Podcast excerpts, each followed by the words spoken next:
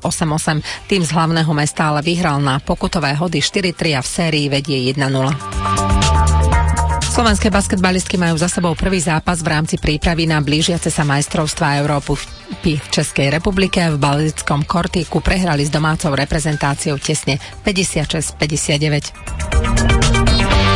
Norbert Gomboš bude na tenisovom Challengeri v nemeckom Heilbrone bojovať o titul. V semifinále zdolal Taliana Lorenza Justina 6-3-7-5. Zajtra bude bojovať o piatý titul na ATP Challenger Tour. Vo svetovom rebríčku je aktuálne najvyššie v kariére na 92. mieste. Novak Djokovic zvládol dnes dva ťažké zápasy a na tenisovom turnaji v Ríme postúpil do finále. Vo štvrťfinále najskôr vyriadil Argentínčana Del Potra a následne v semifinále sfúkol z kurtu včerajšieho Nadalovho premožiteľa Rakúšala týma 6-1-6-0. Boj o titul ho čaká Nemec Alexander Zverev, ktorý vyradil Američana Isnera 6-4, 6-7, 6-1. V ženskom finále sa stretnú Rumunka Halepová a Ukrajinka Svitolinová. Bratislave vyvrcholili premiérové majstrovstvá sveta družstiev v stolnom tenise telesne z nevýhodnených športovcov. Slovensko sa teší z dvoch medailí, zo zlatá a bronzu. Titul si vybojovala trojica Jan Riapoš, Martin Ludorovský a Lukáš Kližan po finálovom víťazstve nad Francúzskom 2-0. Naši vyhrali najskôr úvodnú štvorhru a potom druhý bod pridal Jan Riapoš. Vyšli sme do zápasu s maximálnym odhodlaním vyhrať. Samozrejme, nezblázniť sa tým, že sa s Francúzmi poznáme. Boli nasadenou jednotkou, obhajovali titul e, z RIA, takže oni museli a my sme mohli prekvapiť, čo v konečnom dôsledku sa aj podarilo. Takto minulý rok na Slovak Open sme mali podobný stav, keď sme s Martinom vyhrali štvorhru a potom sme prehrali obidvaja dvojhry, takže to vyhrali 2-1. Som rád, že na majstrovstvách sveta sa to zase otočilo a boli sme my úspešnejší. Bronz získala dvojica Andrej Mesároš, Boris Trávniče, ktorá v semifinále prehrala s Nemeckom. E, Slováci boli jednou z 13 krajín, ktoré získali majstrovský titul. Na špecializovanom vrhačskom mítingu v nemeckom hale skončil kladivár Marcel Omnický 5. výkonom 74 m 94 cm. Jeho tréningový partner Poliak Fajdek vyhral vo výkone roka 82 m 31 cm. Na atletickom mítingu v nemeckom Tübingene bol Jozef Repčík druhý v behu na 800 metrov a v rovnakej disciplíne dobehla Alexandra Štuková 6. Majster hokejovej typ Sportligy Banská Bystrica získal novú posilu do svojho kádra. Barani, k Baranom prichádza Marek Bartánus, ktorý v uplynulých štyroch sezónach pôsobil v Košiciach. Barbara Mokošová skončila 7. vo finále na Bradlách v rámci pretekov Svetového pohára v športovej gymnastike v chorvátskom Osieku. Zajtra ju čaká ešte finále na Kladine. Zo športu je to všetko, ešte príjemný víkend želajú Jakub Gabriela Svetlana Barátová. Počúvate Rádio Slovensko. Host Pyramídy. Vážení poslucháči, host Pyramídy je dnes Mohamed Azim Farhadi, ktorý sa narodil v Chanabáde v Afganistane. Vyrastal v Afganistane, v Chanabáde a v Kábule, avšak na Slovensku dostal azyl a vyštudoval aj žurnalistiku. E, venuje sa rôznym veciam, ako je napríklad rozvojová pomoc, televíznej tvorbe, pomáha cudzincom nielen zo svojej komunity, so začlením sa na Slovensku, organizuje kultúrne podujatia, stretáva sa s mladými ľuďmi, chodí do škôl, kde ako živá kniha rozpráva o svojom živote, o svojom pohľade na život, tlmočí, prekladá, venuje sa rôznym aktivitám, ktoré majú ambíciu spájať viacerých bývalých cudzincov a snaží sa zbližovať kultúry. Povedal, že aj dnes bol v starej Pršnici, kde vytvoril priestor na komunitné varenie, kde zahraničné komunity tu v Bratislave prezentujú svoje gastronomické umenie. Je to zaujímavý host. Azim, čo vás najviac eh, charakterizuje z toho, čo som povedal na úvod? Uh Osobne, čo ste povedali, úplne stihli, že mm, vlastne to aktivity, čo ste spomínali, tak všetko to robím. Všetko to robíte každý deň, Ka- alebo to máte rozdelené na každý určite, deň niečo určite iné? Určite rozdelenie. Predtým rok, predtým tak bolo každý deň vlastne a už posledný rok takto rozdelenie. Sobotu, čo by som robil, pondelok a útorok, streda. Mm-hmm. Vážení poslucháči, Azim Farhády, hosťom Pyramídy dnes večer. Host Pyramídy.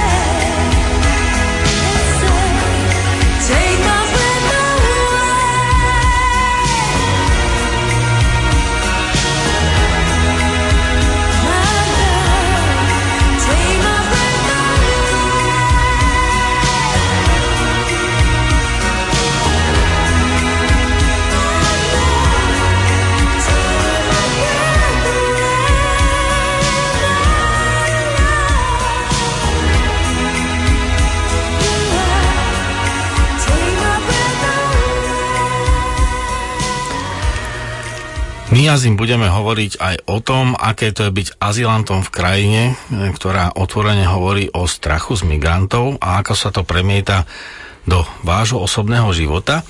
Ale poďme pekne po poriadku. Vy ste vyrastali v Chanabáde a neskôr v Kábule. Ako si spomínate na svoje detstvo? Na svoje detstvo akorát, ja pamätám, odkedy som, ja vôbec pamätám detstvo, tak e, by som povedal na nešťastie, že keď som narastel, odkedy pamätám, tak prišli Rusi do Afganistánu. Vtedy ste mali? Mal som 4, 4 roky. 4 roky a iba akorát pamätám obrazovo, že keď prišli Rusi do Afganistanu, tak ja pamätám, že neviem, že s kým som stal pred hlavnom ceste, tak ich tanky a auta prišli. Takže ja odvtedy pamätám, ale ja ako detstvo tak vždy čím, čím som narastel, tá situácia pohoršelo, takže určite do 12 alebo do 13 rokov svoj, tak som nehral ako dieťa, mm-hmm. vôbec celkovo. A, a čo ste robili väčšinou, keď ste sa nehrali? Väčšinou sme boli v Chanabade, akorát začína vojna, tak rodičia vždy sa báli, tak nás nenechali viac vonku. Mm-hmm. Iba sme mohli na takú pol hodinu ísť plávať. Bližšie nás domov bola rieka a tak rieky vlastne. Takže vždy tak otec stál, tak my sme rýchlo, rýchlo plávali nejakým spôsobom a náspäť domov, uh-huh. ale sa báli, tak, e, že nás nedovolili môcť ako dieťa von. A potom... Vy ste mali šiestich súrodencov, tri sestry a štyroch... Štyroch brata. Štyroch bratov. No, no. Uh-huh. A potom sme sa presťahovali do iného mesta, pretože tam nedalo žiť tak prišli sme tam a tam vôbec bolo mierne, takže... To už bol Kábul. Je, to bol v Kunduz. Uh-huh, Kunduz. A v Kunduz to je okresného mesta, tiež na severom Afganistane a tam, tam miernejšie bolo pokoj, ako, ako dieťa tam som začal vlastne začal hrať uh-huh. futbal alebo iné hry. No, príroda to je hornatá krajina, nie? No akorát, e, kde, odkiaľ pochádzam ja, tak to je oblasť nie hornatí. Uh-huh. A to hornáci potom sú hory v strednom Afganistane. Uh-huh. A ako sa hrajú deti v Afganistane? Vy ste spomínali, že ste hrali futbal?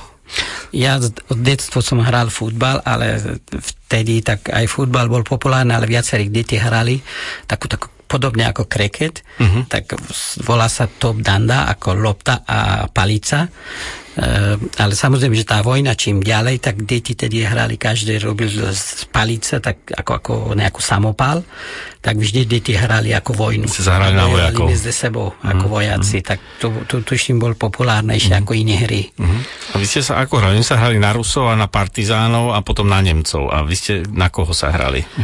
Keď ste sa hrali afgánske deti. Vlastne tú hru ja som nemal rád, ale deti vždy, rodičia určite sa báli od režimu, tak vždy povedali, že nikdy keď hráte medzi sebou, že e, partizáni alebo mujahidín a Rusi, tak nikdy nestral aj na Rusa. Aha. Takže deti vždy sa snažili, že by nejakým spôsobom bol Rus, alebo nejakým spôsobom nestrelať na Rusa. Len slepými nábojmi. Uh, koľko majú vlastne rokov uh, deti v Afganistane, keď začínajú chodiť do školy dnes? Alebo kedy ste vy začali chodiť do školy? E, ja som od, od 5 rokov som začal chodiť do školy ale bežne tak uh, chodia normálne školka. Uh-huh, takže existujú škole, školky, tak jasne, predškolská výchova. Predškolská výchova a potom sú normálne školy. Ale tu samozrejme školka je v miestiach, ne v dedinách alebo uh-huh. menšie miestach. Vy ste to už naznačili, že e, vojna bola takým veľkým prelomom vo vašom živote aj v živote vašej rodiny. E, spomínate si, ako sa tá vojna začala, alebo si to pamätáte skôr z rozprávania od rodičov? Ste povedali, že ste mali 4 roky, keď ste stáli pri ceste, keď prišli e, vojska sovietské vtedy. No ja akorát tu, keď začal vojna, nepamätám. Neviem, ale pamätám, že keď Rusi prišli do Afganistánu, tak ja ten deň pamätám, že keď som ich videl, ale nepamätám, že by som nejakým spôsobom počul, že už Rusi ide do Afganistánu. Ja mm-hmm. pamätám, že odtedy, tak akože, keď boli v Afganistane. Mm-hmm. No ale tie sovietské vojska tam prišli vlastne vytvoriť mier, nie? Oni tam to prišli nastoliť e, pokoj, alebo ako sa... No neviem, že ako... ako my sme to tu tak počuli, my sme no, to tak áno, počuli. v Českom Slovensku áno, ale u nás nevyzeralo ako, že prí, prí, prídu ako nejakú spôsobom by aj teraz to uvidíme, že ako to mier dopadlo. Mm. Vy ste sa vlastne po začiatku vojny, ste to spomínali, presťahovali najskôr do Kunduzu a do Kábulu ste prišli kedy potom? No potom po aký rok, dva, čo sme zostali v Kunduze, ale t- vojna ďalej dostala aj do toho Kunduzu a situácia bola horšie a dokonca zavreli školy, tak nebolo škola, tak potom sme presťahovali do Kabulu. Hm. Vy ste v jednom z rozhovorov, ktoré keď sme sa stretli, rozprávali, som si porovnával, ste niekde povedali, že uh, kde je človek spokojný, tam je doma. Teraz ste doma na Slovensku? Určite, určite som, som na Slovensku aj sa cítim doma, tu na Slovensku. Hm. Vážení poslucháči, eh, Mohamed Azim Farhady, Miroslav Kocur a Andrej Mračna, Dnešný program Host Pyramid je tu aj pre vás. Vy môžete do tejto debaty vstupovať e-mailom na kontaktoch slovensko zavináč rtvs.sk a SMS-kami na číslo 7773 vo formáte SMS-ky Slovensko, medzera a text otázky.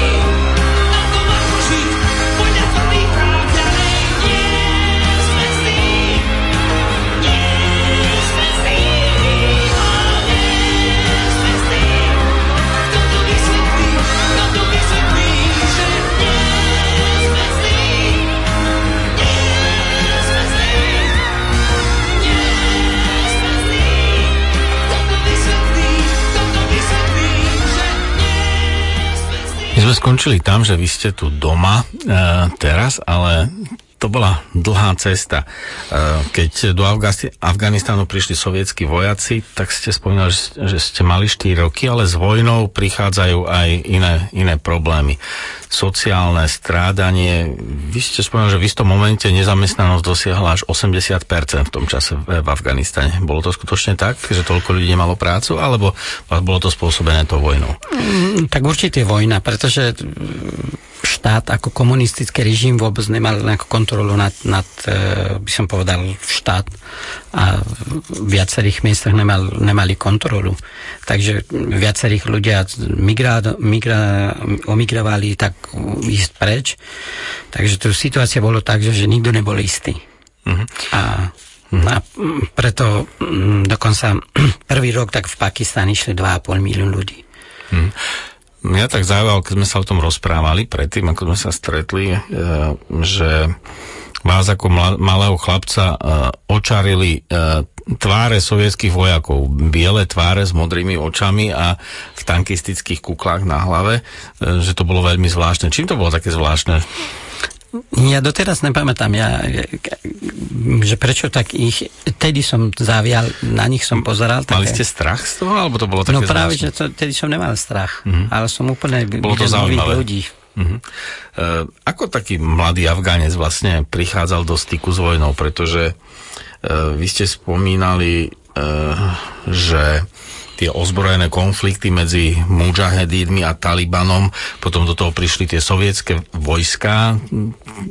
Dalo sa to pochopiť, o čo vlastne ide?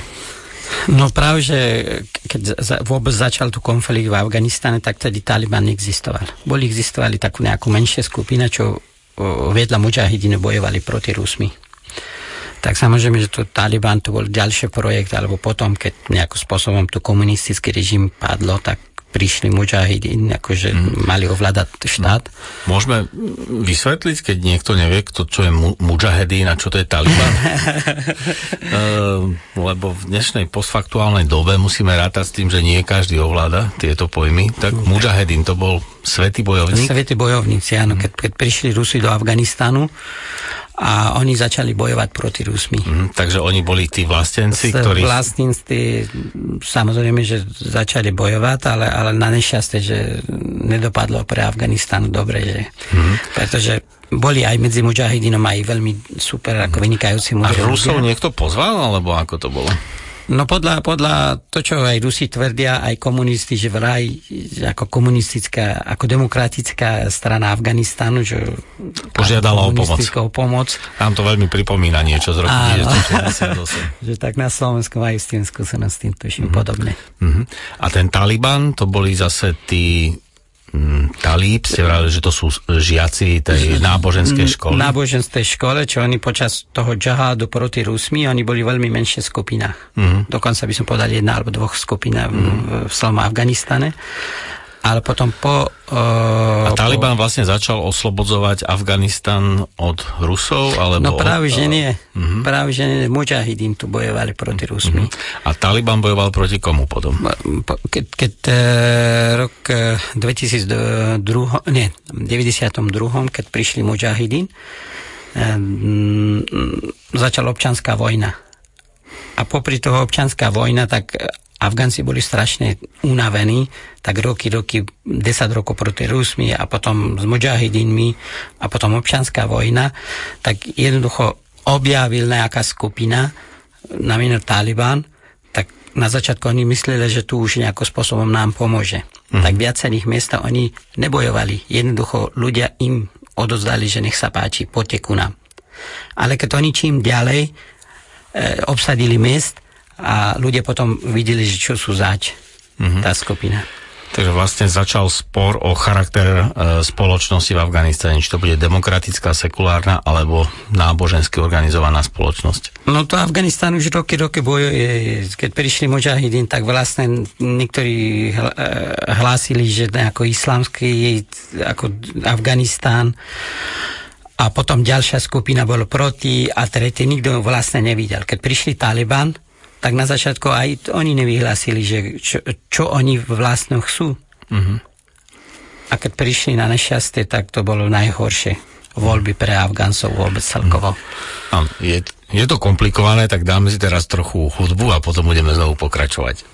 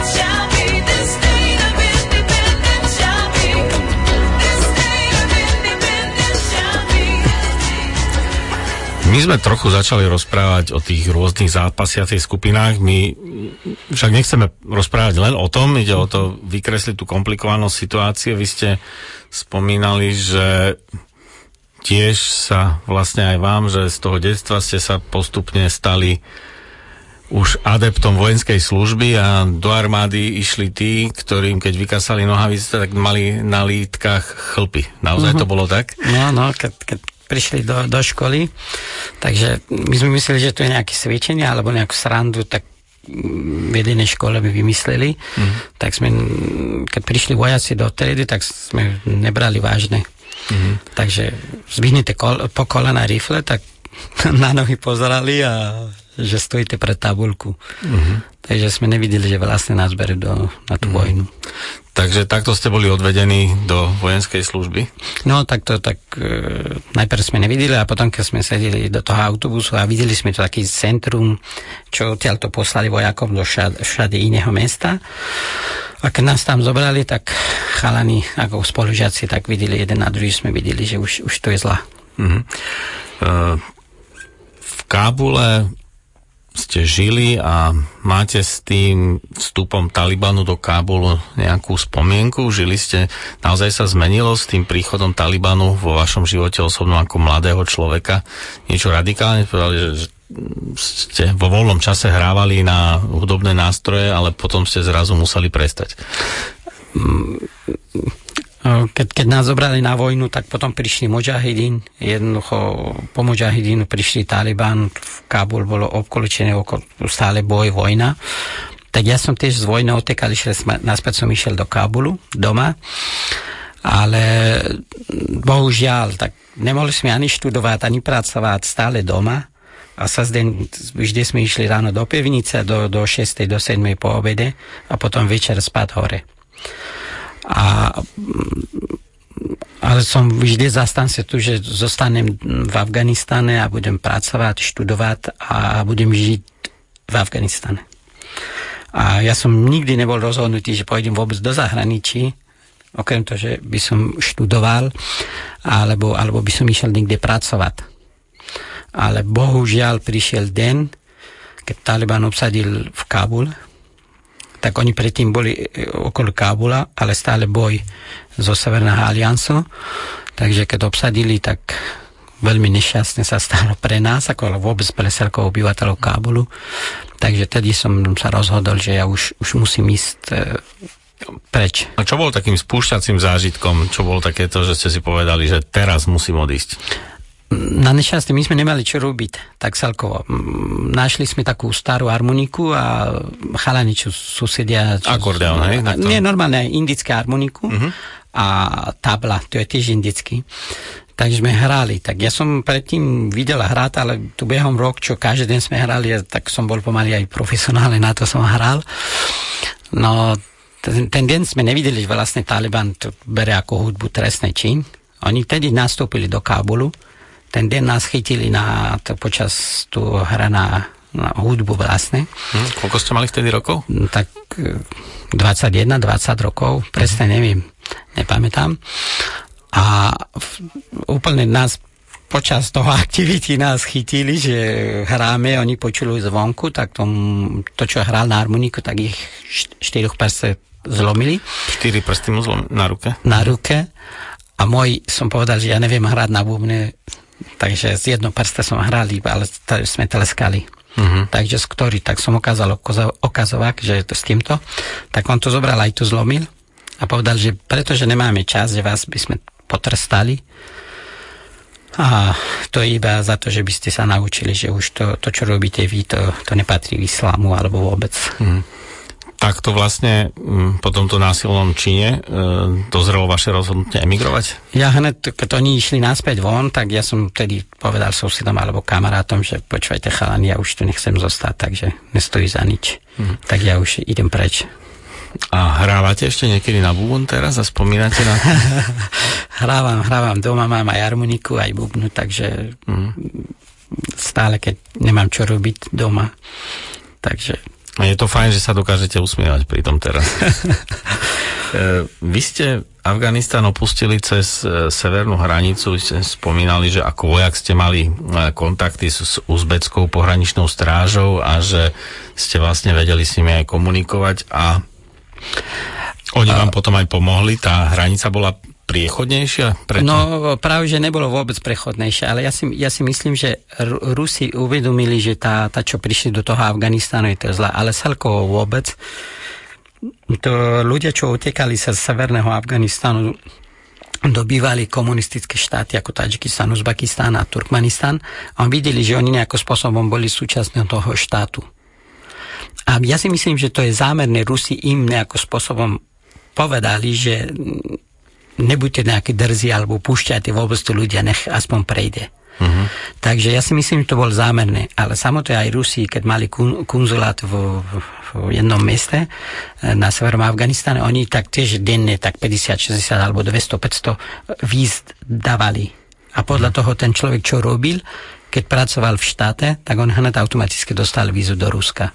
Takže ja, ja, ja si myslím, že nie môj šikovnosti, ale to bol takto, že celkovo... Mm. Že to bolo trochu aj riadené. Aj riadené zo, zo strany Rusov. Mm. Uh, vy ste utekali sám, alebo ste Afganistan opustili spolu aj s vašimi kamarátmi, alebo rodinnými príslušníkmi, alebo ako, ako to bolo? Lebo my vieme, ako utekali Slováci a Česi z komunistického Československa a bolo to podobné? Niekto sám, niekto organizovane? No, v 92. keď prišli Mojahidín, tak situácia nebola v rúžovo v, Afga- v, celkovo v Afganistanu, takže moji mama a bratia z Sureden si išli tedy preč. Tak ja zase kvôli toho, že nemáme vojnu akože nejaký certifikát alebo nejaký papier, že som absolvoval vojnu, tak som nemal mať pás, cestovný pás, tak ja som zostal. Ale to takto bol plán, že oni idú a hned okamžite a ja odchádzam z Afganistanu.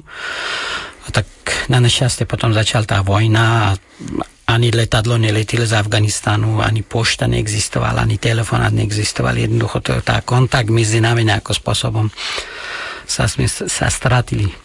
Mm. Takže potom som zostal a ste si hľadali svoju cestu. Uh, vy ste sa dostali cez Tadžikistan, potom ďalej do Moskvy? Áno, vlakom, potom som išiel vlakom Uzbekistán, Kazakistán a do Ruska, do Moskvy. Mm. Ale pokračovali ste ďalej. Prečo, vás, prečo vám Moskva nestačila? Uh, ja som vlastne mal taký zámer, že neidem na západné krajiny, nikde som nevidel, ale, ale to som videl, že idem do Ruska buď študovať, alebo do Československu. Ako tedy Slovensku. Tak e, okrem toho, že mali sme sus, susedku Slovenku, Slovenku, vlastne ona bola diplomátka Československu, mm-hmm ale bola Slovenka. A vy ste sa spriateľili prostredníctvom vašich rodičov? Lebo, áno, tak suseda samozrejme, že by prišla vždy ku nám a ma, mal som dve dôvody. Jedna ona, že by som prišiel na Slovensko, ale okrem toho, že aj chalani, čo študovali počas socializmu na Slovensku, takže som poznal pár a ich na Slovensku. Mhm. Mňa zaujalo to, že vy ste si vybrali Slovensko úplne cieľene a pravdu povedať nepoznám taký prípad. Hej, aj dnes pri tej migračnej kríze Slovensko nefiguruje ani ako tranzitná krajina veľmi často. E, čo ste vedeli v tom čase o Slovensku? O Slovensku? Ste spomenuli diplomatku, ktorú ste mali ako susedu a potom zo pár spolužiakov, aj niečo iné? Ako spolužiakov nie, ale chalani, čo študovali, ano. tak známych. Áno, známych. Známych, ale... Bývali študentov, ktorí študovali zrejme na univerzitách na počas Československa. Na Slovensku. Ale neviem prečo, ja som ale ako dokonca aj tedy som, tedy v hokeji, keď boli zápasy, tak e, som sledoval Československu. Takže v, afgánska televízia vždy nevysielala tak 3 pol časy, iba posledné 20 minút, tak som vždy tak počkal na to posledné 20 minút. Takže... Ste sledovali v tom čase slovenský hokej? Slovensko, československý hokej, tak som z detstva sledoval. Dnes ale... bolo semifinále majstrovstiev sveta, ale Slovensko ani Česi tam už nie sú, viete? Nie sú, no, no, no. Uh, takže vy ste mi ale povedali, že vaša krajina vaša rodina nebola chudobná a teda, že sa nepovažujete za ekonomického migranta. A len tento čas, ktorý sa teraz blíži, je už čas vlastne, kedy prvá hodina nášho vysielania končí. My tu máme už otázky a k tomu všetkému, že či ste politický, alebo ekonomický, alebo aký migrant vlastne ste, tak sa dostaneme v druhej hodine. Príde teraz reklamná prestávka, správy a e, vy, vážení poslucháči, sa môžete takisto hlásiť do tejto diskusie na známych kontaktoch slovensko-rtvs.sk a SMS-kami na číslo 7773 v tvare Slovensko medzera a text a my sa vám prihlásime opäť po správach o 23. hodine. Od mikrofónu Rádia Slovensko Azim Farhady, Miro Kocúr a Andrej Mračna. Just stop stop you crying, it's a sign of the times. Welcome to the final show.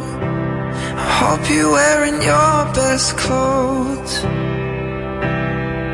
You can't bribe the door on your way to the sky. You look pretty good down here, but you ain't really good.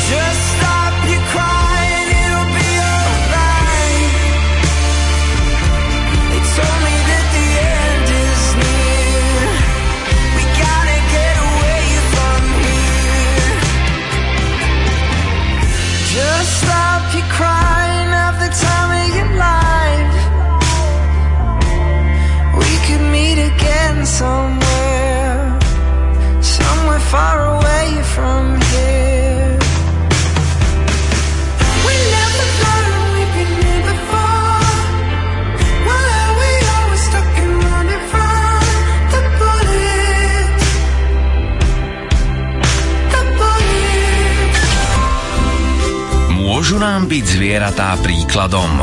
Olga Feldeková tvrdí, že v niečom áno a v niečom nie. Dokonca bude aj mierne nesúhlasiť so svojou kamarátkou Eňou. Glosár o jednom šteniatku a zakázanej láske počúvajte v nedeľu po 16.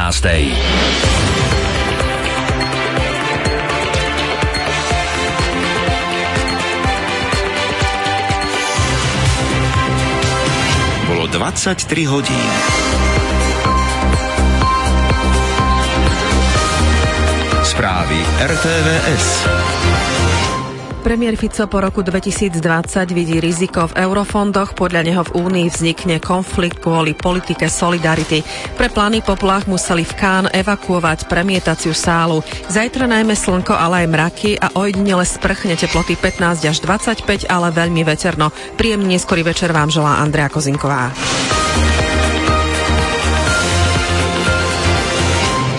Sa slovenská ekonomika vyvíja pozitívnym smerom, premiér Robert Fico vidí možné riziko v eurofondoch, ktoré sa po roku 2020 vyčerpajú a nie je jasné, ako bude fungovať financovanie v Únii potom. Buďme na to pripravení, že bude veľká hádka v Európskom aj parlamente, aj v Európskej únii, či budeme pokračovať v politike solidarity tých bohatších štátov k tým krajinám, ktoré nie sú také bohaté a budeme mať možnosť čerpať aj po roku 2020 príslušný objem zdrojov, ktoré používame predovšetkým na veľké projekty. V sobotných dialogoch povedal, že práve preto bude vláda opäť predkladať v parlamente návrh na uvoľnenie ústavného zákona o dlhovej brzde. Práve tam vidí premiér ďalšie miliardy na dostavbu konkrétnych úsekov diálnic a železníc. Na dopravnú infraštruktúru sa už totiž eurofondy minuli. S uvoľnením dlhovej brzdy, teda s rýchlejším zadlžovaním krajiny, nesúhlasia opoziční poslanci a ani rada pre rozpočtovú zodpovednosť. Vysoká pokuta a odmietnutie prijatia dieťaťa do štátnej školy budú ponovom hroziť talianským rodičom, ktorí nedajú svojho potomka včas zaočkovať. Talianská vláda k tomuto kroku pristúpila pre rapídne zníženie preočko- preočkovanosti, za ktorým vidí šírenie teórií bez vedeckého základu. Počet chorôb, proti ktorým musia byť tamojšie deti do 6 rokov očkované, sa zvyšuje zo súčasných 4 na 12. Tento krok nasleduje po horlivej verejnej diskusii o očkovacích látkach, keďže v Taliansku vypukli osýpky, no a po politických roztržkách okolo obvinení, že odporcov očkovania podporuje populistické hnutie piatich hviezd. Premiér Paolo Gentiloni oznámil, že nové predpisy sú zamerané na boj proti nevedeckým teóriám, ktoré v posledných rokoch znížili mieru očkovania v krajine. Objavujú sa ale aj názory, že Rím touto stratégiou reaguje na stále narastajúce množstvo migrantov, ktorí do Talianska prichádzajú z Afriky. Vláda schválila nariadenie, podľa ktorého bude od septembra tohto roka povinných 12 vakcín proti chorobám, vrátane osýpok, ružienky a ovčích kiahní pre deti navštevujúce školu. Ministerka zdravotníctva Beatrice Lorenciová prizvukovala, že deti nebudú prijaté do materskej školy alebo do predškolského zariadenia bez potvrdenia o očkovaní a rodičia budú za neuposluchnutie tohto nariadenia čeliť vysokým pokutám. William Hauser, RTVS. Kvôli planému bombovému poplachu krátko podvečer evakuovali festivalový palác vo francúzskom Cannes. Z rovnakého dôvodu sa asi o 30 minút oneskorilo premietanie filmu Le Retable francúzského režiséra Michela Hazanavisa, ktorý súťaží o Zlatú palmu, hlavnú cenu slávneho filmového festivalu. Poplach spôsobil podozrivý objekt v premietacej sále. Vo Francúzsku stále platí výnimočný stav. Majstrovstvá sveta 2017 v hokeji. Hokejisti Švédska a Kanady budú zajtra bojovať o titul vo finále majstrovstiev sveta v Kolíne. Kanada otočila semifinále s Ruskom, keď prehrávala 0-2, ale 4 gólmi v poslednej tretine vyhrala 4-2 a zostala v hre o tretí titul za sebou. Švédi zdolali v druhom semifinále Fínsko 4-1 a proti Javorovým listom budú bojovať o jubilejný 10. titul v histórii. V finále sa hra od 20.45 o 16.15 sa v boji o bronz stretnú Rusko s Fínskom. Počasie. Zajtra polooblačno až oblačno a ojedinele dážď, prehánky aj búrky, nočná teplota 16 až 10, denná 20 až 25, v severnej polovici 15 až 20 stupňov. Prevažne severný vietor do 40, v nárazoch cez deň miestami okolo 75 km za hodinu. 23 hodín 4 minúty. Zelená vlna.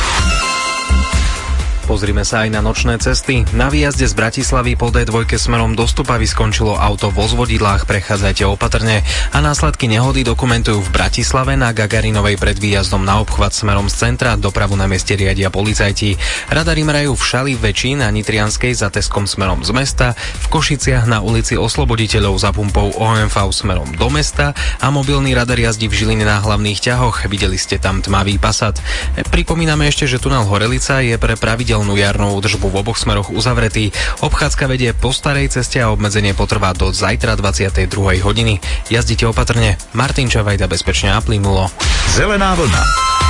0800 900 800 Host Pyramídy Vážnym poslucháčom, host Pyramídy je dnes uh, Mohamed Azim Farhadi a my sme sa v prvej časti nášho rozhovoru uh, rozprávali o tom, ako sa dostal z Chanabádu, kde sa narodil, cez Kunduz až do Kábulu a kde ho vlastne eskalujúci sa vojenský konflikt zachytil ako dorastajúceho mladého muža, ktorého odviedli ku armáde, pretože už mal chlpaté lítka, pretože tak prebiehala odvodová procedúra u mužahedínov v čase, keď on dozrel do veku, kedy bol povinný ísť e, do armády.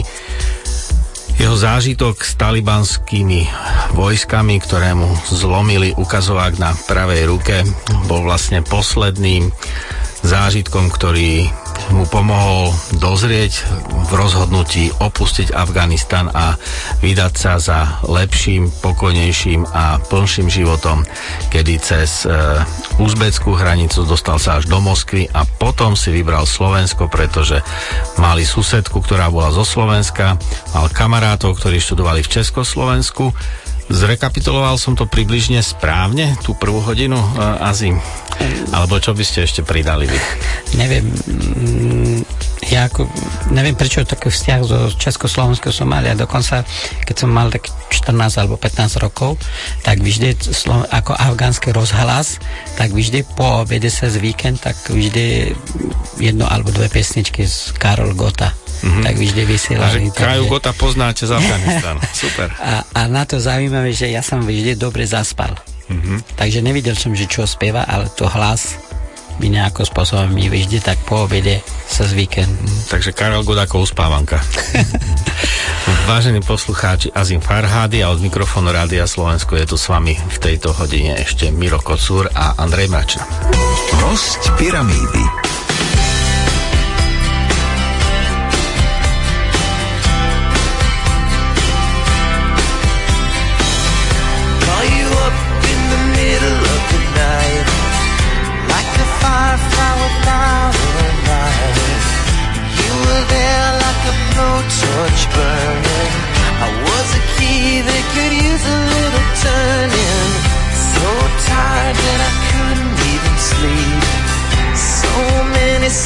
I couldn't keep. Promised myself I wouldn't.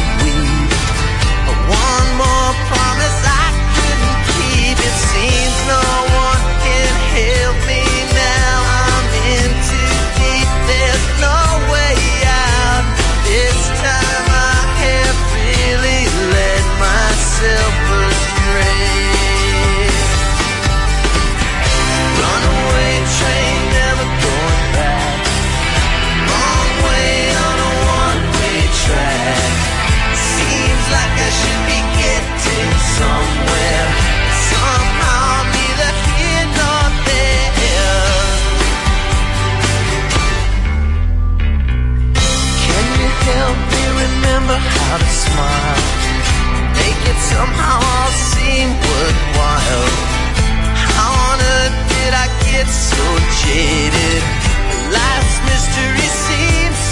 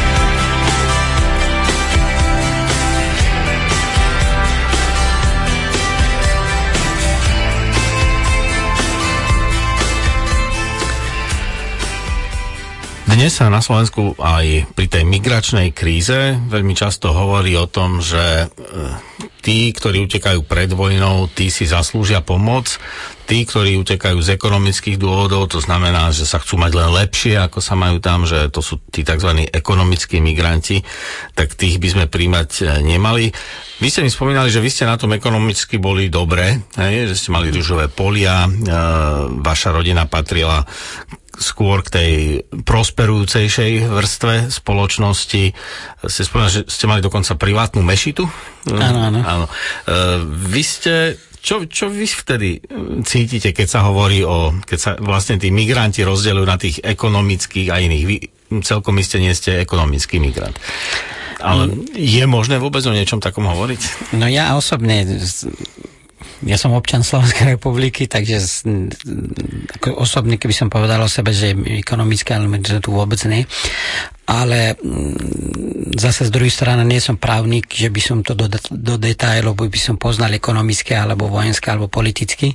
Tak samozrejme, že na to máme migračného úradu, tak nech oni posúdia, že kto je ekonomické, ale nie. Ale bohužiaľ na Slovensku viac o tom hovoria politici, že oni tie znevyznajú. Takže nejakých neznámych dôvodov, že oni stále o tom hovoria. A takže odborní sú vôbec celkovo je nábok, oni nič nehovoria, mm-hmm. alebo vôbec nedostanú slovu. Takže vždy politici o tom ekonomické a politický alebo ekonomický migrantov. No, každopádne, vy ste sa nemali v Afganistane zle, keď to tak zjednoduším, vy ste išli preč a ste ho opustili skôr pre tú neznesiteľnú atmosféru, ktorá tam vznikla vojnou a následnou krízou.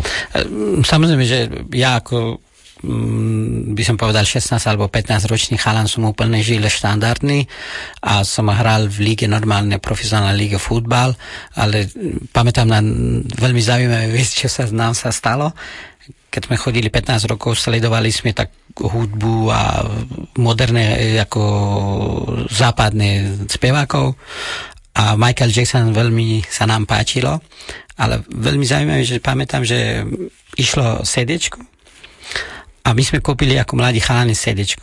A tu sedečko vždy sme mali v rukách a nemali sme CD prehrávač. Ale všade s tým sme machrovali s tým CD. Pamätám, že rok a pol mali sme v CD v rukách alebo v taške.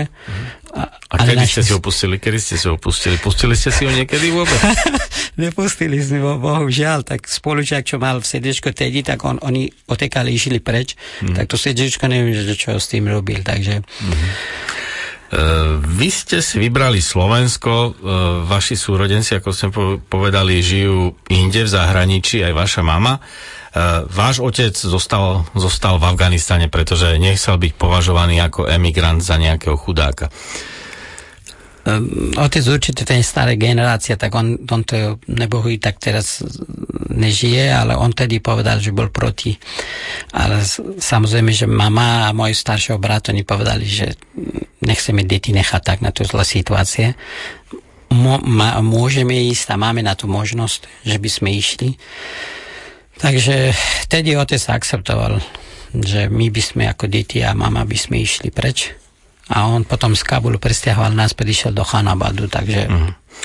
A nemohol, predstava bežného slova, slov, obyvateľa Slovenska je, že islámska rodina je patriarchálna, takže otec vám nemohol prikázať, že musíte zostať doma?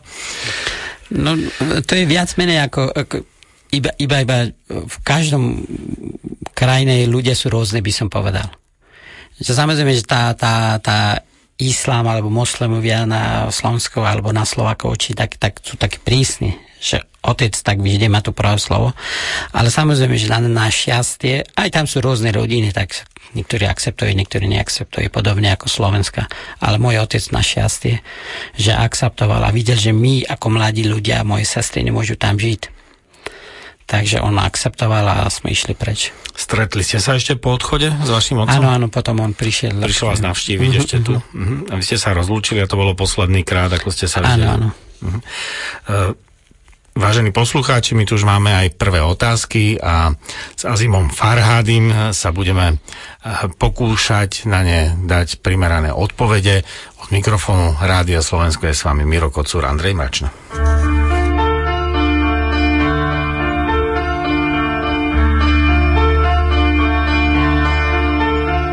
Zem pradávných slnk chladnom tieni tajomstiev na mapách jej dávno nie. Zem pradávnych som nepoznáš, jej žalospev more nevydá viac ten svet. Pod hladinou spí kamen s tvárou na veky v nehybnom tieni rias. A milenci sú si v tej hĺbke ďaleký, s rukou sa míňa vlas. Len more cez brány čas, že nie na brehy stúpi von. More cez brány čas, von vynáša stúpi vln. Zem stratených som v oknách blúdia očirí, tam hlboko nie kam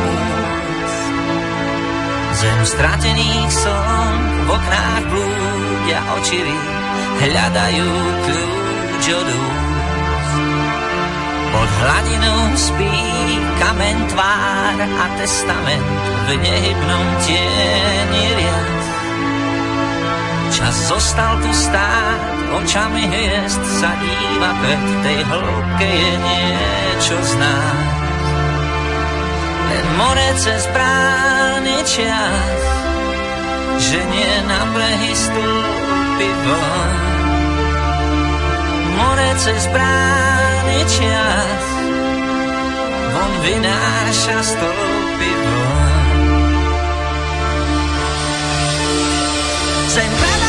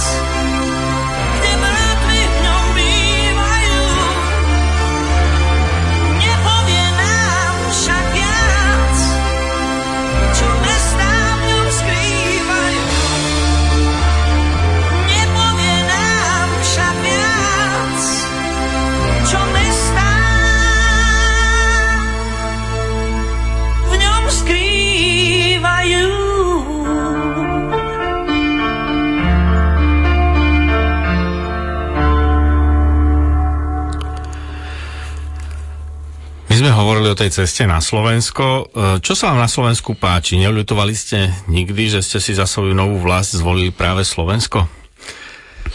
Určite nie, určite nie. Tak ja, ja som prišiel na Slovensko ako utečenec, ale na, na šťastie, že mm, vždy okolo mňa boli tak super ľudia, že vždy ma pomo- pomohli na začiatku.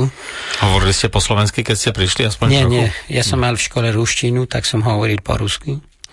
A určite neľutujem, keď som prišiel, ale o taký mesiac a pol, keď, potom, keď som dostal azyl, som začal pracovať ako skladník v jednom nemenovanom, nemenovanom obchode. A rok a pol som pracoval v tom istom obchode a potom som rozmýšľal, že by som začal študovať, tak som, mm. dokedy by som tu robil ako skladníka. Mm. Ste študovali žurnalistiku na Univerzite Komenského. Komenského mm. v Bratislave. To len k tomu, teraz by som dal slovo našim poslucháčom, je tu pár otázok, môžeme? Nech sa páči. Mm. Tak e, trošku sme na to odpovedali, ale máte v Afganistane ešte nejakú rodinu? E, chcú prísť sem? Ako to vidíte? Držíme vám palce. Eva sa podpísala. Ďakujem veľmi pekne, že v Afganistane nemám nikoho momentálne, mm-hmm. takže oni už skoro vyšli preč do zahraničia ako ja. Ja som bol posledný. Mm-hmm. Ďalšia otázka. Váš host rozpráva sympatickou slovenčinou. Uha, Bolo ťažké, tu je séria otázok, takže budem pokračovať. Môžete Mhm. dať kratšie odpovede na tie kratšie otázky a potom dlhšie na tie dlhšie. Bolo Mhm. ťažké sa ju naučiť? Určite, určite. Ja poviem taký príbeh, že keď som prišiel na Slovensko, tak som išiel do Trnavy. Ja som začal robiť ako skladníka a ako ďalší skladník bol v Trnavčan. On hovoril po trnavsky. Takže ja, on ako môj učiteľ, ja som naučil po trnavsky. Vždy, on čo povedal, tak som vždy napísal pero papier. Som mm, napísal a doma som išiel v noci, som spomínal, ako prečítal som x krát. A keď som prišiel na jazyku škole, tak môj profesor vždy mal problém so mnou, že vždy mi hovorí, že chlape, hovor po slovensky normálne. Tak e, aké nárečie to bolo? Čo? Trnavčina. Trnavčine. Trnavčine. Aha. E, a spýtal by som, po, pokračujem v otázke, Mhm. spýtal by som sa ho na tie kolosálne budhové sochy, ktoré Taliban pred časom zničil, či ich videl a či navštívil tie miesta. Na mňa, keď som videl v televízii, robili veľký dojem a aj príroda, hlavne tie skalné útvary sú veľmi zaujímavé, tak vďaka a želám všetkým ešte pokojnú noc. Vládo sa podpísal. Ďakujem veľmi pekne, takže ja našťastie som videl tiež eh, mm, 90, 91 alebo 90 rokom som bol tam, mesiac sme boli ako vojaci, tam boli sme, ale keď zničili nešťastní talibanci, tak ja som bol na ceste, vlastne som s tým mal veľký problém, takže mm, mal svoj problém, že Mhm. toľko som nejako neregistroval, ale doteraz som smutný za to, čo ste oni robili. Mhm. Uh, Dobrý večer. Keďže v roku 2001 priniesli vojska USA a Severoatlantického paktu mier do Afganistanu, prečo sa pán nevráti domov? Ja som... Uh, nepodpísaný poslucháč, ale Aha. odpovieme mu? Jasné, jasné, prečo nie. Ja som, ja som chcel sa aj vrátiť do, naspäť do Afganistanu. Pôvodný môj rozhodnutie, že v Kábule bolo takto, že idem, študujem a sa vrátim. Ale keď som sa vrátil do Afganistánu, videl som, že ako možnosti tu mám v Európe a na Slovensku. Takže boli ste v Afganistane potom? Určite, určite som bol. Ale so slovenským pasom. so slovenským pasom a som videl, že budem užitočnejšie aj pre Afganistán, ale aj zároveň aj pre Slovensku. Že by som, by som pomohol Afganistánu a zároveň aj Slovensku. Takže sme robili s mojimi kolegovia tu na Slovensku, tak sme postavili v rámci rozvoju pomoci Slovenska jedno televízie v Afganistane. Takže Takže niečo ste spravili aj pre svoju určite, rodnú krajinu. určite. Mhm. Ďalšia otázka. Nevadí vám, že Slovenky nechodia zahalené? Čo sa vám na nich páči a čo nie? Poslucháčka Maja. Mňa nič nevadí, ja mám rád. Mm. Prečo by vadilo? Mm. Máte priateľku Slovenku, po, Áno, to môžeme, to Mhm, môžeme jasne, povedať. no. Mhm. Tak e, vážení poslucháči, Azim Farhady odpoveda aj na naše, aj na naše otázky. E, my sa keď sa prenesieme znovu do slovenskej spoločnosti a keď uvažujeme nad tým, že čo sa nám vlastne páči, alebo vám páči na Slovensku najviac, mohli by ste si vybrať tri veci, ktoré by to boli a prečo? Uh, ja neviem, tak uh, nedávno v jednom diskusie jedno Sýrčan povedal, že uh, obecenstvo bol tak pán zapýtal, že prečo ste neišli do Saudskej Arábie, že ste prišli tu. On, on, on odpovedal, že, že on nikdy študoval mimo v Sýrie, ale tá kultúra, čo žil v Damaške, tá európska kultúra je bližšie ako Saudská Arábie. Tak on by určite v Saudskej Arábie by ne, nedokázal žiť. Takže keď som prišiel na Slovensku, okrem toho, že o Slovensku som videl veľa, ale mi, mi na šťastie by som povedal ešte raz, že to ľudia, čo boli okolo mňa, že boli super. Tak jednoducho mám rád Slovákov, mám rád super prí, prírodu, akože je to super. A že jednoducho veľa dobré veci, pretože to som zvykal. A neviem, by som úplne nemám nejaké presné, že to mňa sa páči, ale nie, tak by som povedal, že celkovo tu mám rád Slovensko jednoducho. Ale kopce v Afganistane sú vyššie ako tie slovenské, nie? Sú vyššie ako Tatry. Neviem prečo ani... E, no do Afganistanu má divoký prírodu, aj, aj kopsy, aj vyššie, ale dokonca aj taký prí- prírodu, že človek aj niekedy, keď ja ako vojak, tak tam som zažil, človek sa bojí po, po 6. po 5. a z toho prírodu. Mhm. Sú takí divokí. Dobre. Nezabudnite, čo chcete povedať. Musíme teraz si urobiť zase krátku hudobnú prestávku. Azim Farhady, host dnešnej večernej pyramídy. E, aj vy, vážení poslucháči, na známych kontaktoch, ktoré ešte zopakujem pre vás, môžete vstúpiť do tohto nášho spoločného uvažovania slovensko zavináč rtvs.sk a SMS-ky na číslo 7773 vo formáte Slovensko medzera a text otázky. Somewhere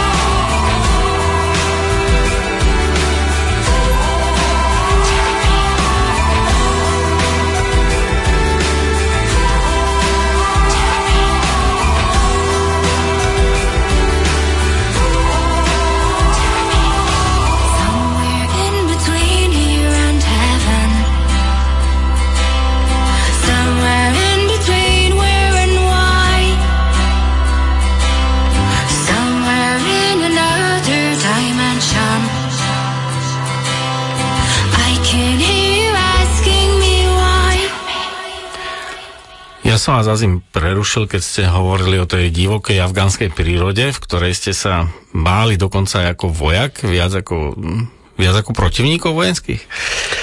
Aké najväčšie zviera žije v afgánskej prírode? Tiger? Uh, v Afganistane žije ako na, najväčšie, najväčšie najnebezpečnejšie. skríženie koň so somarom. Uh-huh. Takže a, a žije v šelma? Pamíre. A, a nebezpečná šelma? Še, e, sú v Pamíre. Uh-huh. To moc vyššie, že by vlastne Mhm. viacerí Afgánci tak ani tam nechodia, tak pokiaľ nejaký horožlec A sú, sú to aj tigre? Sú aj tigery. Uh-huh. Tiger mi, tiger vo mne vzbudzuje rešpekt. Ned- nedávno akurát. Vždycky v zoologickej záhrade sa zastavím pred klietkou s tigrom, takže... Uh-huh. Takže to bola divoká príroda. Nechyba vám tá divoká príroda tu na? Lebo tie Tatry to dokážu nahradiť? No ja, ja Tatry mám rád vždy, ja každý rok chodím hlavne cez zimu, mám veľmi rád tu teplé prameny, Uh-huh. Takže sa zimu, dokonca by som povedal, že na to som aj fanatik, by som každý deň mohol, keby som dovolil, tak by som mohol ísť. Uh-huh. Ale, ale akože nie ako, ja nie som tak vôbec tak typický, tak by som išiel do toho hor veľa. Uh-huh. Uh-huh.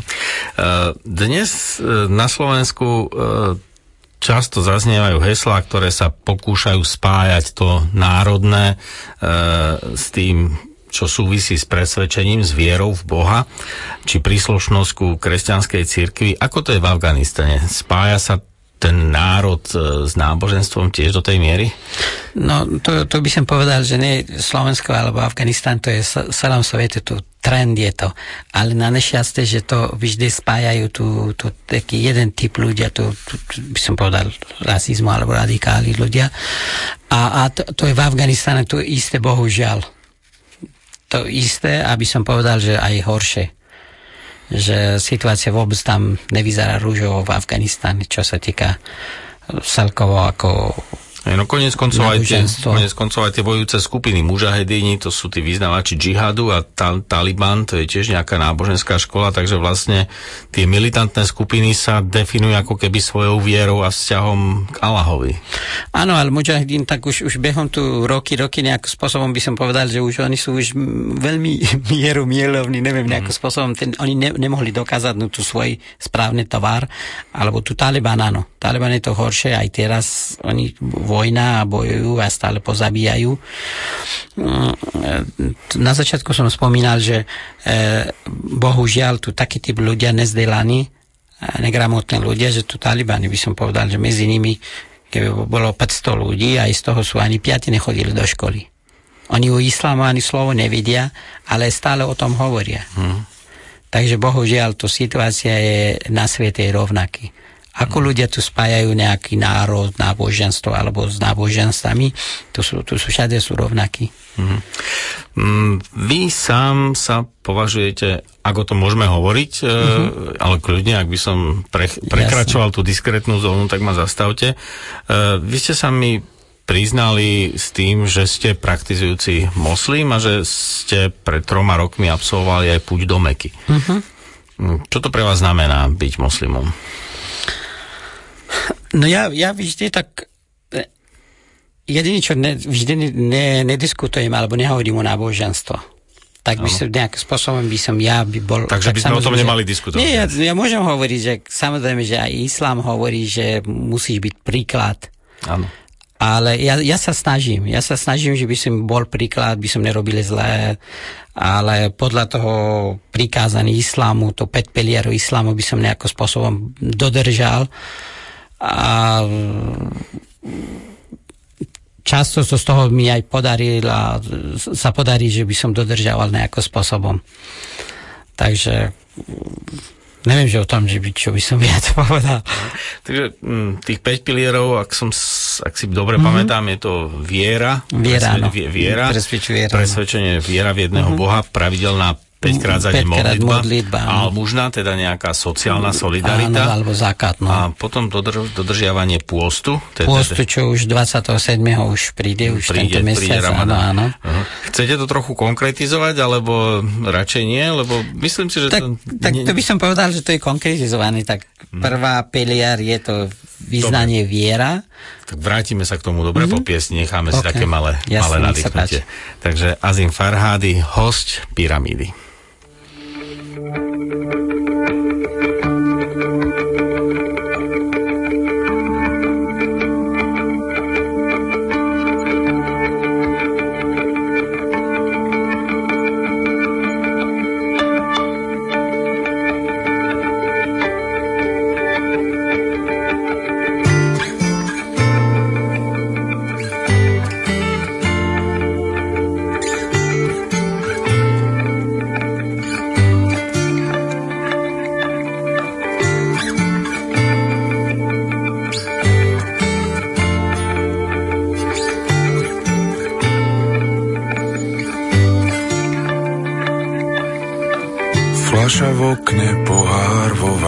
Za ramu postaví studene na dlani a všetko zlé je za sklom.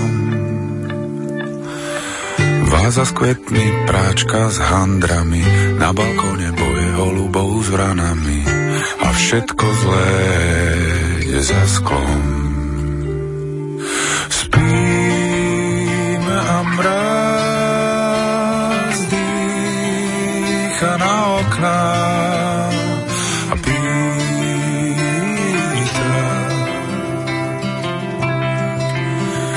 Sadnú k nám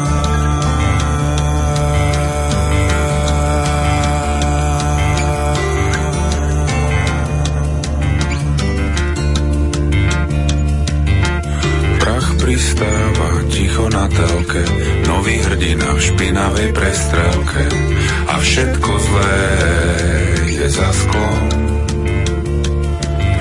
Smrť v pohľade žltej rybičky, korunného svetka, včerajšej chybičky a všetko zlé je za sklom.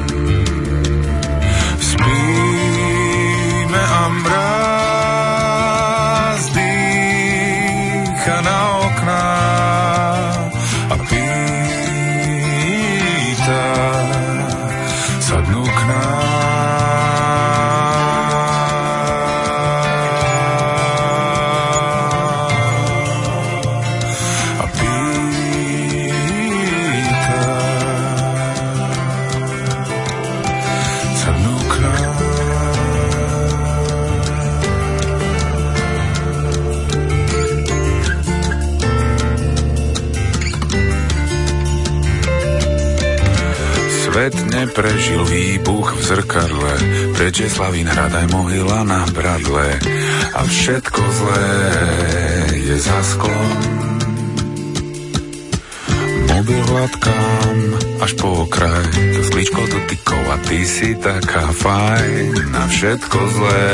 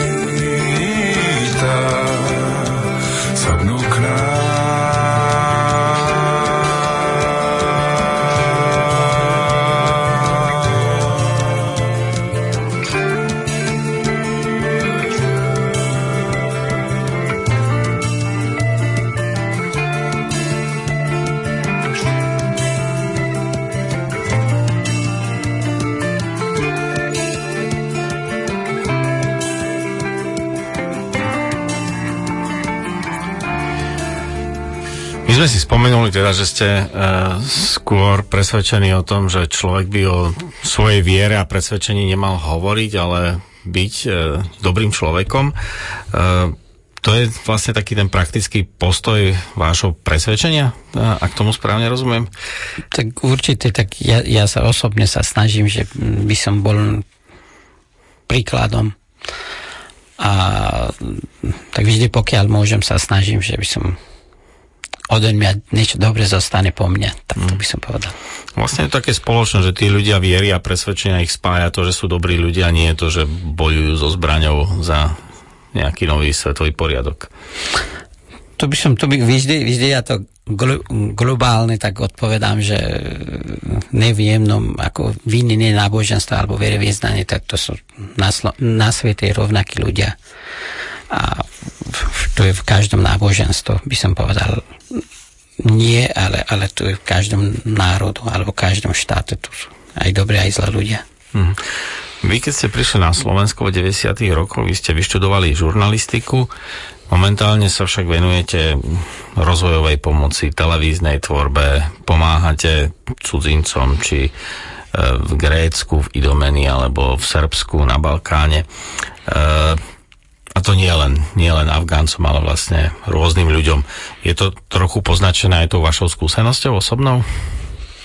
Ja som aj pred chvíľou som povedal, že sa snažím, že by som bol aspoň nejaký príklad, tak sa, a preto sa snažím aj, myslím, že, myslím si, že aj takto som aj vychovanie z detstva. Takže určite aj to je jeden dôvod, ale mm, áno, tak som prišiel na Slovensku, začal som pracovať, študoval, potom som začal tvárbe toho jedného televízneho relácie, sa týkalo integrácie cudzincov na Slovensku a potom ďalšie prvú reláciu tiež sa týkalo integrácie cudzincov na Slovensku. Si pripravoval ako dramaturg, scenarista, alebo... Ja na začiatku som bol všetko. Uh-huh. to som vymyslel, že musím niečo tak na Slovensku chýbalo, pretože keď so Slovákmi som išiel mimo v Bratislava alebo v Didinách, so staršími ľuďmi som rozprával, pretože ako, ako poznať nejaký cudzinca, tak pri nich bol úplne ťažko, akože oni videli rôzne, rôzne mali teórie na učiť cudzincov. Tak som myslel, že tu, tu by bolo lepšie, že by som okázal Slovákom, že, že sú aj iné kultúry krásne a iné náboženstvo sú krásne, dá sa aj poznať. Mhm. Vy ste to aj niekde povedali, že strach z cudzincov pominie, keď človek stretne ozajstného živého cudzinca.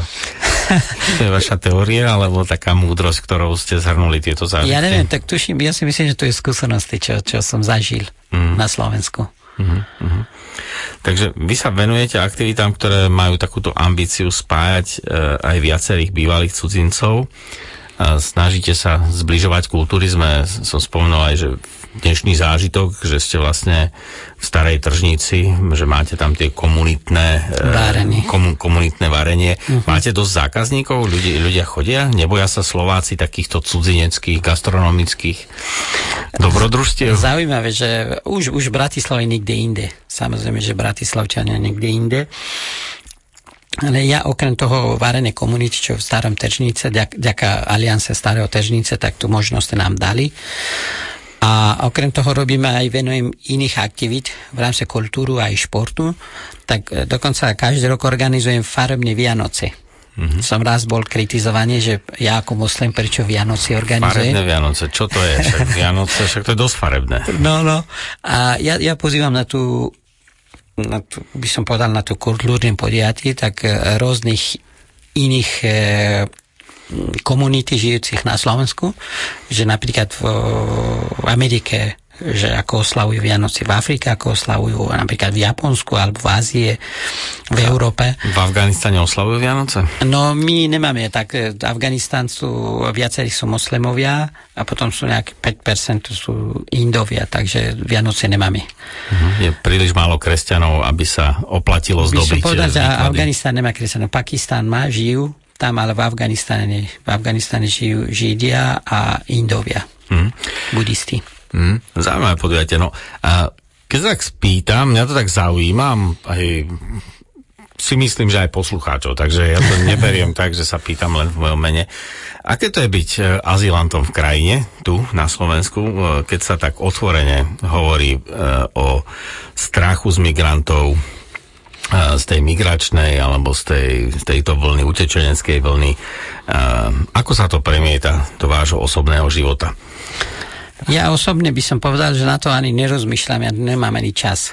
Uh-huh. Že by som na to vymyslel, pretože viem, že akí ľudia o tom hovoria, ale na druhý strane vždy hovorím, že bohužiaľ Ola, kedy, keď novinári, aspoň keby sme povedali nejakým spôsobom kritizovali by sme novinárov. Mm, to sú vaši kolegovia, vy ste no, vyštudovali, takže to je taká že, do vlastných radov kritika, keď, to je prípustné. Keď dostali informácia a videli, že tu aspoň vôbec čo prenáša tú informácia. Nejakým spôsobom na tú informáciu pr- spracovali a, a tu dali tú informáciu e, vonku nejakým spôsobom, že neškodili ani žiadnu stranu.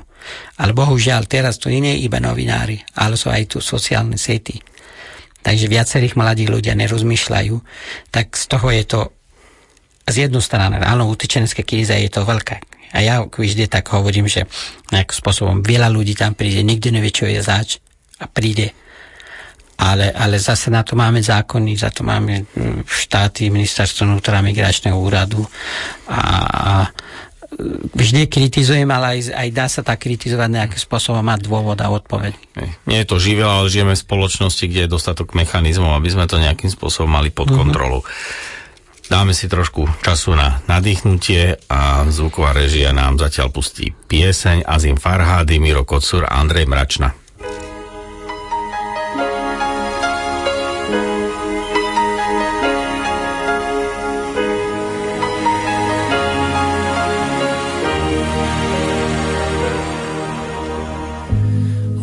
About sunrise?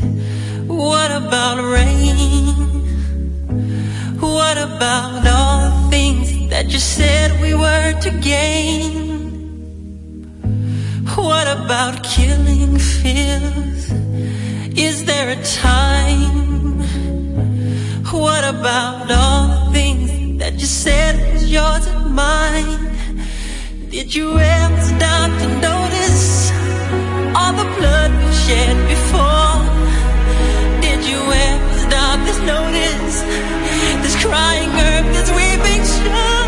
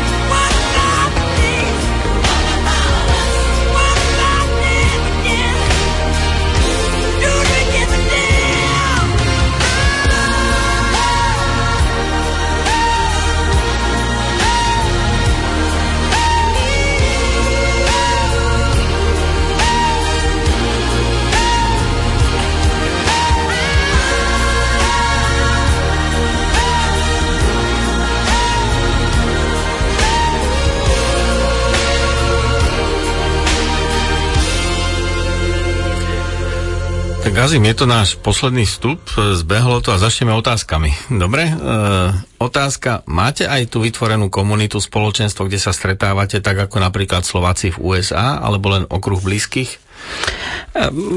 Mám, máme, máme aj, stretávame samozrejme, že mm, afgánska komunita by som povedal, že mm, vždy každý rok mm, nového roka, to prvý jarný deň, tak na Eurus oslavujeme po veľkom. Ale bežne ako počas roka, tak s ostatné komunitami, tak organizujeme rôzne aktivity, rôzne kultúrne podiatia a večere, takže stretávame. Uh-huh. Keby som naštívil arabskú krajinu, uh-huh. ďalšia otázka, a zamiloval sa do moslimky, chcel si ju ako evanielik vziať za manželku. Prežil by som?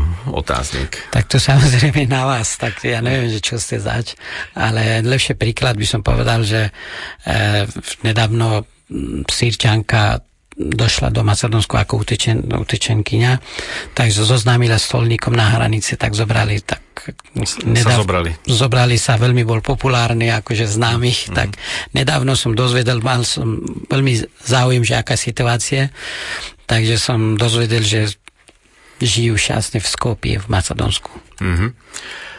Dobrý večer, prajem počúvam vašu reláciu a faním vášmu hostovi, ďalší poslucháč. No keďže ste začali tému význania, rád by som sa opýtal, akej viery je hostová priateľka Dokázal by takýto vzdelaný a inteligentný moslim žiť s partnerkou katoličkou? Ďakujem za odpoveď. No, ďakujem pekne. Budeme ja... vedieť odpovedať? Môcť? Nechcete? Jasné, jas, jasné. Prečo to nie? filtrom, že či môžete aj hovoriť? No jasné, určite. No, no. Takže e, ja vždy hovorím, človek musí byť poprvom človekom. Ako náboženstvo je to druhý. Tak ako, pokiaľ náboženstvo by som vždy povedal bonus najprv, pokiaľ človek nebyť človekom a náboženstvo to nepomôže, tak tolerancia, ak by som ja ťahal, že ja som muslim a vy ste kresťan alebo katolík, takže kde končíme a kam končíme? Takže náboženstvo by som povedal, nie nejaký jav, že už, už rok, dva alebo desať rokov. Už, už 2000 alebo 1600 rokov to funguje a ľudia žili v spoločný a vedľa sebe. Ak, ak, ak ak pamätáme, neviem, že aj do toho histórie pôjdeme, tak to aj, aj kresťanstvo medzi sebou koľko pozabíjali. Mm. Takže odpoveď na otázku je, dokázali by ste žiť. Určite, není problém vôbec. Mm-hmm. To záleží na nás. Mm-hmm. Takže chce, neviem, či to patrí do éteru, ale plánujete založiť aj jasne, hodinu jasne. a jedného dňa teda. No, no, jasne. Takže... Ale ja, ja chcem trošku robiť väčšie svadbu, tak na to musím byť pripravený. No, ja tu mám otvorený rozhovor v jednom magazíne, že máte najväčší spor doma je, že vy ste mali sedem, ste boli siedmi súrodenci, takže uh-huh. máte radšej, keď je veľa ľudí a veľa hostí, čo vaša budúca uh, nádejná manželka, mm-hmm. má len jedného súrodenca, takže e, takéto väčšie, väčšie invázie e, hostí, že má na to iný názor. Takže držíme Jasne. palce. Ďakujem. E, my sa vlastne dostávam, ešte je tu jedna otázka. E, pri pohľade na vlnu utečencov e, vidíme, tam je tam hlavne veľmi veľa mužov, píše poslucháčka. Aký je váš názor na to, že nezostali doma brániť svoje územie? Určite skôr mi to príde všetko veľmi dobre zmanipulované ako len dobrovoľné rozhodnutie. Ďakujem a pozdravujem e, vás aj vášho hostia. Určite to nie je prvýkrát, čo počujete. No určite nie, tak pretože ja už, už 3 alebo 4 roky e, pomáham utečencom v Srbsku, Macedónsku a Grécku, takže z viacerých utečencom osobne som stretol, osobne som porozprával ich živ, ako príbeh, že prečo prišli, ale, ale viacerí majú svoje dôvody. A z viacerých mladých ľudí človek vidí tak financie. Jednoducho, potom ďalšie, ďalšie faktory, že to ťažká, ťažká sa stá, tak jednoducho páni alebo jeho mama alebo to financie, že nemôže prísť celá rodina, celá rodina, najskôr otec. Naj, najskôr alebo... otec alebo syn, tak nejakým spôsobom by pomohol ďalšie rodinu. A že tí muži sú odolnejší, zvládnu tú cestu? Určite, určite. Napríklad, keby som povedal, nepovedal by som o Sýrčanov alebo Afgáncov, tak oni idú pešie sa z Iránu, tak to je katastrofa. Je to, je to koniec sveta, čo prísť z Iránu do, do, do Turecka. Takže by som povedal, že dámy alebo ženy by nedokázali ísť toľko peši. Mm. Takže dô, dôvody rôznych a samozrejme financie, ťažkosti práce a, a, a iných dôvodov. Mm. Blížime sa k záveru a Azim, tak e, z tých vecí, ktoré sme mali pripravené, že preberieme, tak už len telegraficky nám ostane na pár e, posledných otázok. Eh, ako sa cítite pri pohľade do najbližšej budúcnosti? Čo je pre vás najdôležitejšie? Tak ja vždy hovorím, že tak každý normálny človek sa nejakým spôsobom sa snaží, by mal lepšie budúcnosti. Takže okrem môjho budúcnosti okolo mňa chcem tu ľudia, čo je okolo mňa, tak by aj oni mali. Tak ja okrem toho na seba rozmýšľam, ale aj na, na, na tu slabšie ľudia, čo je okolo mňa, tak by som pomohol im a s tými by som mala ja šťastný život do budúctva. Mm-hmm. Uh, a posledné dve otázky spojím do jednej. Uh, ako občan Slovenskej republiky, ktorý, sa, ktorý u nás dostal politický azyl, sa cítite dobre? Viete si predstaviť, že by sa ešte vracali do Afganistanu? No ja by som pracoval určite do Afganistánu alebo do iných nikde, ale ja už, už, už, už Slovensko je môj dom. Mm-hmm. Takže... Mm-hmm. Hovoríte rád po slovensky? Hovorím, ale bohužiaľ prišiel som trošku ako by som mal svoje roky, tak to Slovenčina stále mi nejako gramaticky chybí, ale stále hovorím tak bohužiaľ. My sme vám veľmi dobre rozumeli, nielen vašim slovám, ale aj vášmu srdcu. Uh, ja dúfam, ako ste sa tu cítili dnes aj s našimi poslucháčmi. Veľmi dobre, ďakujem veľmi pekne. Ja vám ďakujem, že ste prišli, vážení poslucháči. Mohamed uh, Azim Farhády bol našim dnešným večerným hostom. Od mikrofónu Rádia Slovensko sa s vami lúčia Miroslav Kocúr a Andrej Mračna.